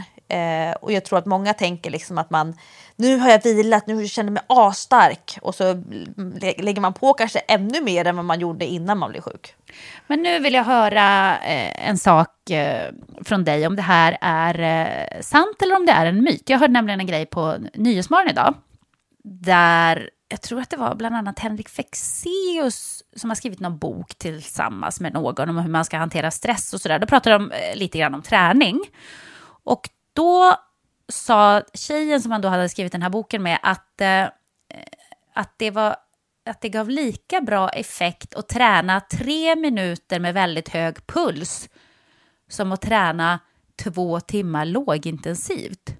Så att ibland kunde, att det kunde räcka med att träna tre minuter med hög puls. Och, och jag har ju hört eh, typ sådana här teorier flera gånger förut. Att, att det räcker att göra kortare pass med väldigt hög puls. Till exempel Almenäspokalen är ju ett exempel på det, men då håller man ju ändå på i nästan 20 minuter. Så att det är ju ändå ett längre kortare pass, eller vad man ska säga. Men tre minuter tyckte jag lät så lite. Vad, vad är din input på det här? Ja, det där är, är ju ganska intressanta. Det finns ju flera sådana påståenden som handlar just om högintensiv träning och under kort tid och att det på flera sätt, beroende på hur man mäter, ger eh, mer utdelning än eh, långsamt lågintensivt. Alltså det här med att man, vi brukar säga att man har inte högre puls eller flåsigare att man kan berätta sitt livshistoria. Medan om man säger de där tre minuterna, då ska det ju vara så jobbigt så att man inte vet, alltså man inte vet om man ska ta vägen Exakt. om man tittar på vissa typer av mätvärden så kan man se att det blir inte mer, det blir inte bättre bara för att du kör mycket, mycket längre. Men då tittar man framförallt ur hälsoperspektiv. Alltså att man maxar vissa av de mätvärdena. Eh, men om vi pratar ur att man till exempel då ska prestera mer, orka längre, eh, bygga muskelmassa, bli uthålligare eller kunna förhöja sin maximala kapacitet. Då behöver man jobba mer med tåligheten, mer belastning under, under längre tid oavsett om det är styrketräning eller konditionsträning. Men när vi pratar ur ett stressperspektiv så kan man komma jättelångt med de här eh, jättetuffa tre minuterna. Men det som jag tänker är viktigt att, komma ihåg i ett sånt perspektiv, alltså man pratar om att man ska verkligen optimera, för det är det egentligen det Ja, handlar ja, om, att man vill, ha, man vill trycka ihop allting. Det är att dels så kan det vara hög skaderisk. Eh, det andra är att, att man kanske måste värma upp på något sätt, att man förbereder sig för det man ska göra. Man kan ju inte bara sätta sig på en motionscykel och trampa det hårdaste man kan i tre minuter. Alltså, man kommer ju få syreskuld ganska så direkt. Ja. Så att det kanske, det ofta så föregås ju den där tre minutaren av någonting annat. Alltså att man helt enkelt eh, driver upp tempot över tid. Men generellt sett så är det ju många som, om man till exempel tittar då på, som vi pratade om tidigare idag, energiförbrukning, hur många kalorier man förbränner. Då förbränner man fler kalorier på en timmes jogging just alltså den, den kortsiktiga energiförbrukningen än vad du gör av de här bara en tre minuter. Men om man tittar på flera på blodvärden och liknande, då får man ut jättemycket av den här tre minuteren. Så, så hälsoeffekten kan man få av de här tre minuterna, men man blir inte mer tränad. Är det ungefär så? Nej, man kommer inte kunna springa milen på att, att köra tre minuter en gång om dagen. Nej. Det, då, det, det kommer man inte riktigt eh, få ut kapacitet för. Men jag tänker så när man pratar om målgrupp just för de här högintensiva, det är det som är det här ursprungliga Tabata-konceptet som ju idag används jättebrett och jättegenerellt om man lägger in vilka övningar som helst på ett, eh, när man pratar om 8 gånger 20 sekunders arbete riktigt eh, hårt och sen har man 10 sekunders vila mellan varje. Ja, I, I det ursprungliga Tabata-formatet så har jag lärt mig att det är två stycken fyra minuter 8 gånger 20 sekunder med ett par minuters vila emellan så att man upprepar den här fyra minuteren alltså två gånger. Ja. Eh, målgruppen när man pratar om, om den typen av högintensiv, fruktansvärt jobbiga belastningen för kroppen, det är att man sätter det emot ett, människor som tror att det måste vara 60 minuter jogging för att det ska bli någon effekt alls och därför så blir det inte några 60 minuter överhuvudtaget. Nej, Så exakt. att, att det kanske är bättre att köra eh, korta intervaller hårt under några minuter än att inte göra någonting alls. För man, för man tänker att ja, men kroppen börjar ändå inte förbränna fett förrän efter 30 minuters löpning. Det finns ju några sådana här märkliga påståenden. Ja. Så då, då pratar man ju om att sänka tröskeln för en grupp som inte rör sig överhuvudtaget. Dessutom kan man se till exempel då om man har en person som är, är gravt överviktig eller har fetma så kommer den personen ha extremt svårt att springa en timme eller jogga en timme. Men om man sätter den personen på en cykel och sen får den cykla ut allt vad den kan i några minuter så kommer det i sig vara en så pass stor belastning för kroppen att det kommer att räcka. Det är lägre skaderisk för en, en sån person tre minuter på cykeln än att jogga en timme. Den kommer antagligen få ont ganska så snart efter, i den här joggingrundan. Så att man, man kan ju titta på vem, vem är målgruppen för den typen av påstående men också då att, att våga sänka tröskeln för människor som tror att träning måste vara 60 minuter eller 45 minuter. Träning måste vara på gymmet. Träning måste vara, måste vara, måste vara. Och så ser man okej, tre minuter hopprep i vardagsrummet eh, en gång om dagen. Det kommer göra jättestor skillnad för hälsoeffekten både på kort sikt och lång sikt. Men har man en, en person som löptränar tre gånger i veckan och kanske kör eh, kortare styrkepass en eller två gånger i veckan hemma eller utomhus eller på gymmet. Om den personen skulle byta ut all den träning mot tre minuter ashårt varje dag så kommer den försämras i på det sättet som den personen är van vid att mäta träningsresultat. Så det, är ju, det, är liksom, det handlar ju inte om att, att få de som tränar mycket och ordentligt att, att, att de plötsligt bara ska träna tre minuter. Utan det handlar ju om att, att få, upp, eh, få upp den här gruppen som tror att jogging måste vara, eller träning måste vara 60 minuter jogging och det pallar man inte så då gör man ingenting alls. Ah. Så, det, så tänker jag i den här typen av frågor. För att det, det här är ju ett trick som ofta används eh, när eh, kvällstidningarna ska locka till sig klick eller sådär. Där man skriver så här, träna tre minuter om dagen eh, och gå ner i vikt.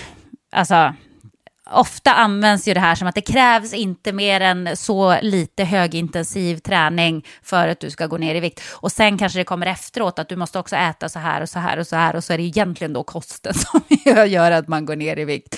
det, det var ju väldigt sjukt. Jag blev ju utnyttjad i en sån här eh, kampanj. Pratade vi om det förra veckan? Jag kommer inte ihåg. Nej, det har vi inte gjort. Nej. Men berätta.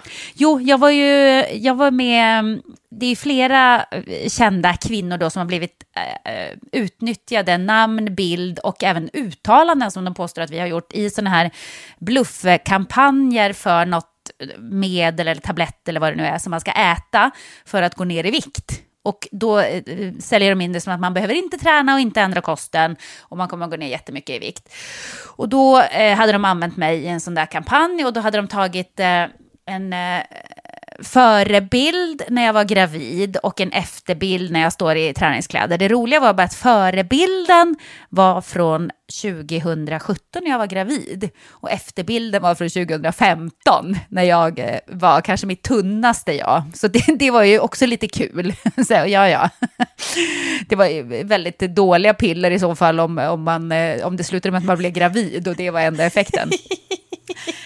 Men det roligaste var nästan att de hade skrivit eh, i texten, så hade de skrivit så här, så här gjorde jag utan att träna och eh, ändra min kost, gick jag ner tre och ett halvt kilo i veckan. Och, och, och egentligen så ska man ju bli väldigt arg över de här grejerna, för att det är ju jävligt fult att utnyttja folk sådär. Man kan inte komma åt dem heller, för att ja, det är omöjligt. Folk polisanmäler, det händer ingenting. Eh, men jag, satt, jag började skratta. Jag var så här, men tror de att någon kommer att gå på det här ens en gång? Alla människor förstår väl att man kan inte gå ner 3,5 kilo i veckan utan att träna och ändra sin kost. Man kan inte, i princip inte gå ner 3,5 kilo i veckan oavsett. Alltså då ska man vara extremt, extremt överviktig om man ska kunna gå ner 3,5 kilo i veckan. Och att jag som en normalviktig person skulle gå ner 3,5 kilo i veckan, alltså det är ju så bisarrt så att ja, du hör ju själv.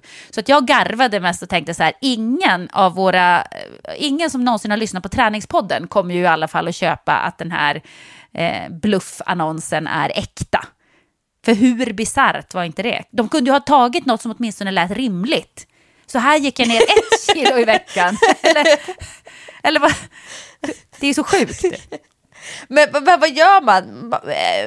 Alltså anmäler man ett Facebook-annonsen eh, som bluff eller vad, vad, gör man någonting? Nej, men det är jättesvårt. Man får ju anmäla till Facebook då. då. Det brukar inte hända speciellt mycket när man gör det. Om man nu inte är kroppsaktivist eller lägger ut bilder när man ammar, för då brukar det försvinna väldigt fort, både på Facebook och Instagram. Det, det är tydligen det absolut hemskaste. Men vapen och sådana grejer, det, det får ligga kvar. Misshandel. Ja, misshandel eller eh, våldtäktsfilmer eller vad det nu kan vara kan ligga ganska eller länge. Eller när jag pratar om, eh, om bäckenbotten och knip. Och så, så vi gjorde en, en, en eh, lite reklamfilm för det tillsammans med Norstedts när jag släppte min bok Lofsdals underverk som ju handlar mycket om kvinnohälsa och bäckenbottens betydelse för hälsa. Mm. Och så ville vi då sponsra in den på Facebook. Och Facebook bara, app, app, app, app, app, vi kan inte prata snippa på Facebook. Jag bara, åh. Nej men det är så sjukt. Då blir man ju bara, Ja, jag vet inte. Jag, jag, vet inte vad man ska säga om det. Det är ju något som är väldigt ruttet där i alla fall. Men hur som helst så händer det ju ingenting. Jag har inte polisanmält själv. Jag har bara inte orkat ta tag i det. För att jag vet att eh, flera av mina kollegor har gjort det och det händer ingenting. Alltså det händer ingenting. Så att, eh, ja, jag vet inte vad man ska göra. Man får bara, jag har gått ut i mina kanaler och sagt att det här är falskt, det är bluff och får ju då hoppas att, att folk ser det. Men jag tänker också så här, vi måste bli mer källkritiska. Om något verkar för bra för att vara sant så är det ju med all säkerhet för, just för bra för att vara sant. Stå, säg, påstå någon till dig så här, ät de här pillerna så kommer du gå ner 3,5 kilo i veckan utan att träna eller ändra din kost. Då måste, man, då måste hjärnan klara av att tänka så pass kritiskt att det här kan inte stämma, för det här är helt omöjligt. Så att, eh, jag tycker folk överlag måste bli lite bättre på källkritik. För att jag fick några mejl från Eh, på Facebook då från folk som bara, är det här sant eller inte? För jag har beställt nu och det var, eh, det var länge sedan jag beställde och jag har inte fått det hemskickat och jag får inte tag i dem när jag försöker mejla eller ringa. Och jag bara, nej, tyvärr, du har blivit lurad. Men, eh, men då måste man ibland vara lite mer kritisk när man läser saker. Så här, ja. Och, och, det hänger ju, då tänker jag ju på den här tre minuters konceptet när det gäller träning. Då, då, då, får man ju också fundera över, är det rimligt för mig eh, att, att jag skulle få, alltså om det var så att de här tre minuterna skulle, skulle räcka för mig för att gå ner de här kilorna eller vad det nu är i, i vikt, som om man då pratar om när korta asjobbiga tre minuters pass framställs som viktnedgångsgrejer. För det är ju ofta det som är de här artiklarna så, som eh, man ska ju då komplettera med värsta kostschemat när man äter typ 600 kalorier om dagen och det, det liksom sätts ihop i ett sammanhang där sammanhanget är asjobbigt men, man tror, men det framställs som att det, de här tre enkla övningarna kommer lösa alla dina problem. Exakt. Men så, så där är också då källkritik, är det verkligen lösningen på eh, mina viktissues eller vad det nu är som man har för typ av hangups. Men jag tänkte på en annan sak. Nu vet jag inte, men efter halva sommaren så tittade jag på statistik för alla sommarprat. Och då var Anders Hansens sommarprat det som var det mest lyssnade avsnittet.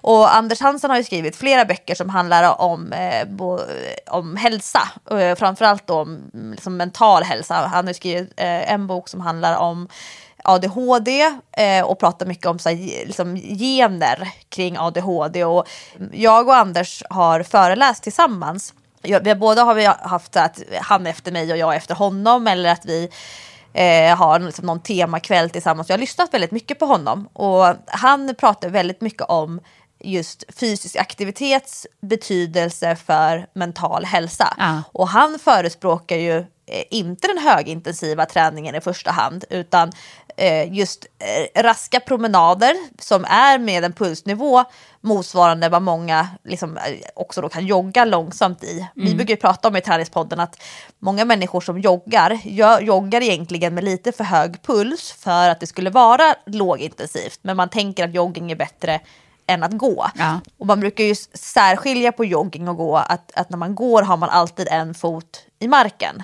Medan jogging har man en, en luftfas. Just det. Att det, det är det som är lite skillnaden. De pratar man om att gogga, att man liksom, do, gogging kan ju vara växelvis jogga, gå, men det kan ju också vara att man helt enkelt eh, har kvar en fot i marken hela tiden, men man, man liksom är övergående till, till jogging. Och han pratar ju just om, om de här 30 minuterna eh, lågintensiv träning och hur mycket det gör för vår mentala hälsa. Så att man får nog liksom vän, sätta det mot varandra. Sen tror ju jag på att till exempel tre minuter ashårt på vardagsrumsgolvet kanske inte är bättre än de här 30 minuterna som man promenerar runt en sjö eller i skog. Det finns ju något så här jätterolig studie som de, jag, tror, jag vet inte om det var Nyhetsmorgon, men det, men eh, det kan ha varit men något sådär program där man hade, och nu har jag, det här är helt fri tolkning från mitt minne, där man hade tittat på hur en viss typ av träd, hur det påverkar, påverkar människors eh, sinne. Och så hade man så sett att om det typ var tall då. Ja. Jo, men det, jo men jag tror att det var tall till och med. För att jag fick såna här flashar från tidigt 90-tal, kanske sent 80-tal. När alla hade såna här små keramik... ehm, fat så sätter man ett värmeljus under så skulle man hälla tallbarrsolja i en liten sån här skål i det här fatet. Och så skulle man tända värmeljuset och så, skulle, så luktade det så här tall, tallbarr i hela hemmet. Kommer du ihåg det här? Jag kommer ihåg. Det var ju verkligen jätteinne. Ja. Och det man hade sett då att människor som eh, vistades bland typ tallar då. Eh, Det är så sjukt. I större utsträckning upplevde högre mental hälsa. Att man helt enkelt mådde bättre, klassade själv, sig själv som eh, eh, friskare. Och då hade man den här slutsatsen och det är det liksom rekommendationerna och när media då liksom tar anspråk på ett sånt typ av påstående.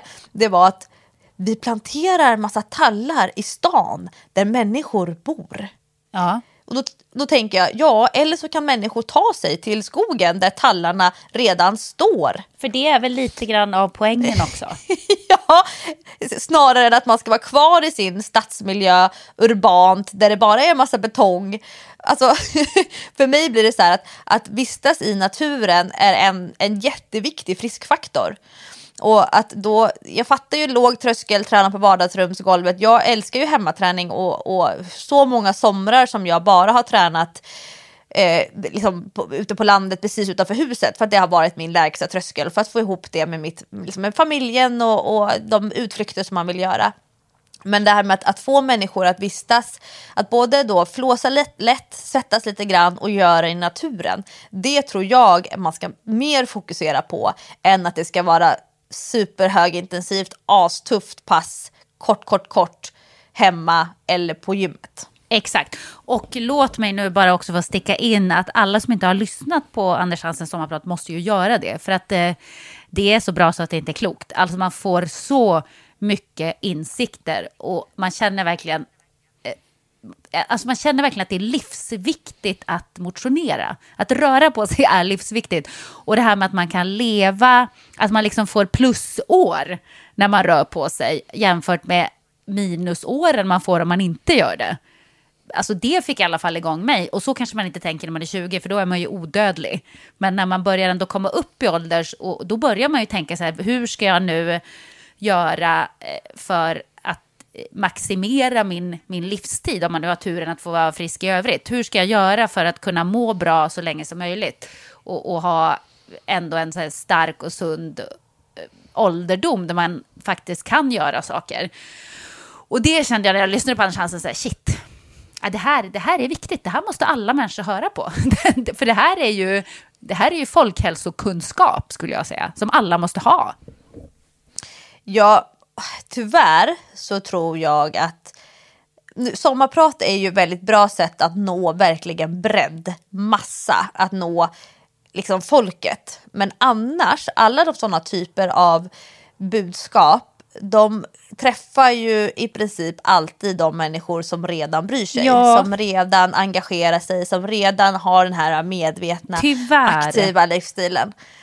Um, och vi ser ju ur ett socioekonomiskt perspektiv så ser vi ju att, att, att det träffar inte rätt. Och jag kan, ju, jag kan ju känna ibland att de människor som blir frälsta på Anders Hansen, de är ju redan de är, liksom, de är så långt ut på en hälsoskala så att jag så här, jag kan känna mig så här, åh herregud, eh, att jag är liksom i det där gänget så jag är den som är minst hälsosam. Mm, jag förstår. Så, så, så, jag gillar ju när eh, människor faktiskt hamnar i att de måste, eller måste då, vissa har ju som utmaning att man ska lyssna på alla sommarprat och så tvingas man lyssna på Anders Hansen och, så får man massa argument för mycket siffror och, och man pratar om till exempel då eh, eh, lindrigare eller lättare depressioner och titta på vad fysisk aktivitet faktiskt kan i komplement eller till och med ersätta medicinering. Mm.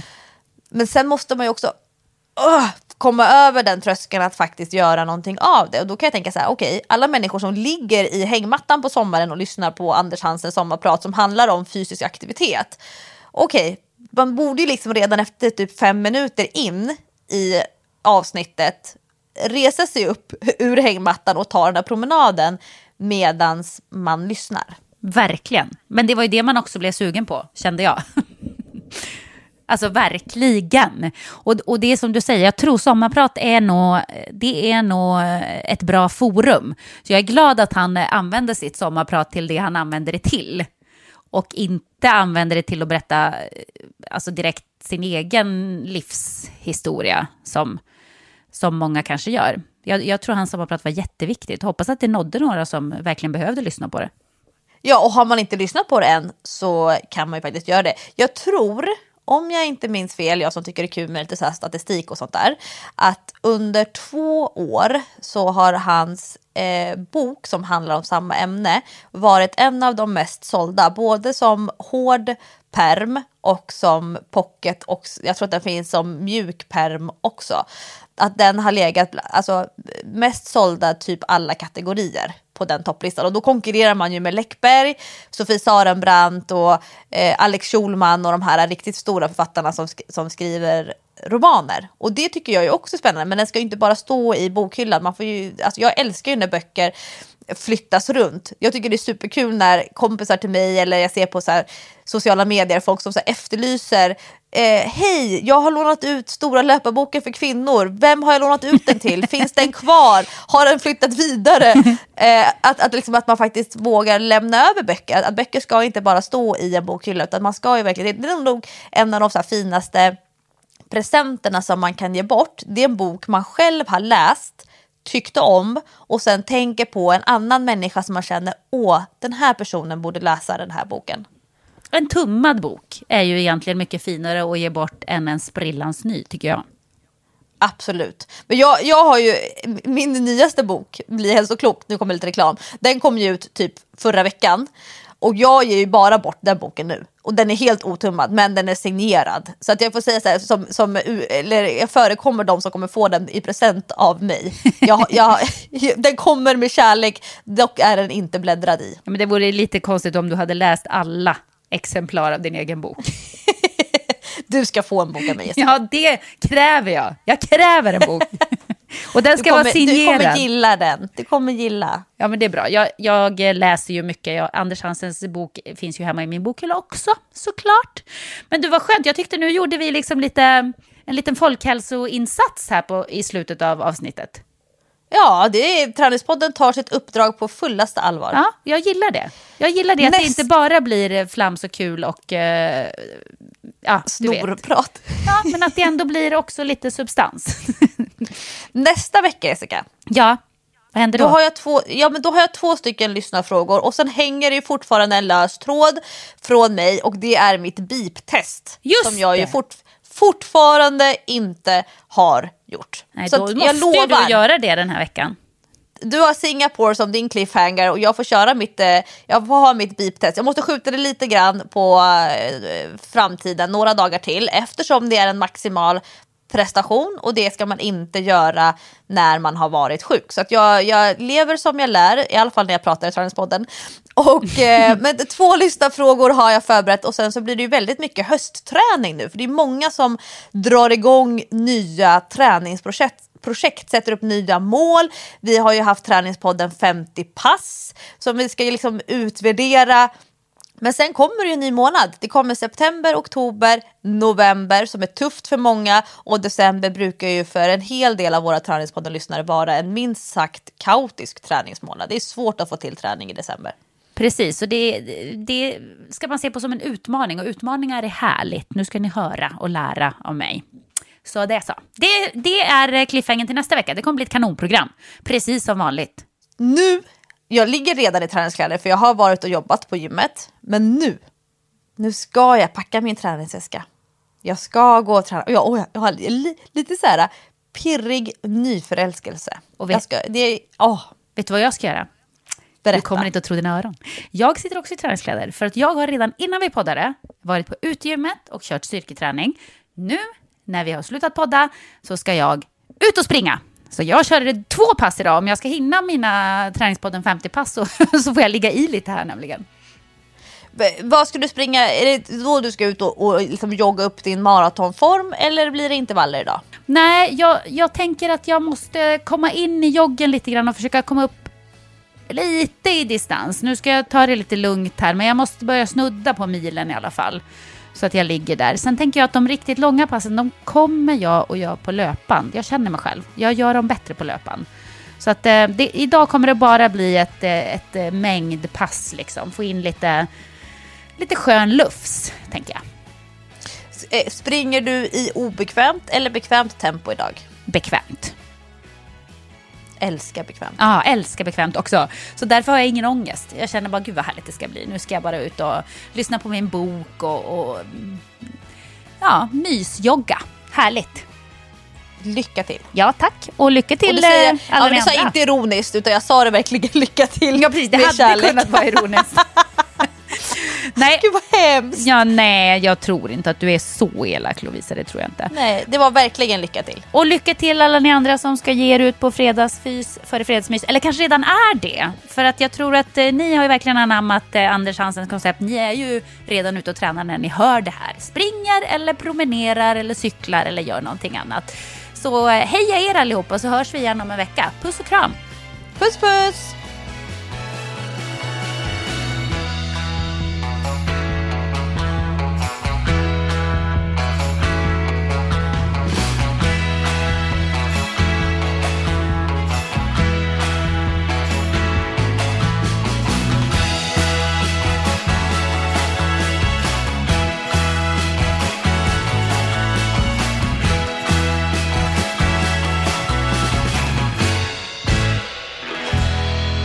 Träningspodden produceras av Sandström Group. Mom deserves the best, and there's no better place to shop for Mother's Day than Whole Foods Market. They're your destination for unbeatable savings, from premium gifts to show-stopping flowers and irresistible desserts. Start by saving 33% with Prime on all body care and candles. Then get a 15-stem bunch of tulips for just $9.99 each with Prime. Round out Mom's menu with festive rosé, irresistible berry chantilly cake, and more special treats. Come celebrate Mother's Day at Whole Foods Market. Imagine the softest sheets you've ever felt. Now imagine them getting even softer over time. That's what you'll feel with Bowl and Branch's organic cotton sheets. In a recent customer survey, 96% replied that Bowl and Branch sheets get softer with every wash. Start getting your best night's sleep in these sheets that get softer and softer for years to come. Try their sheets with a 30-night guarantee. Plus, get 15% off your first order at bowlandbranch.com. Code BUTTERY. Exclusions apply. See site for details.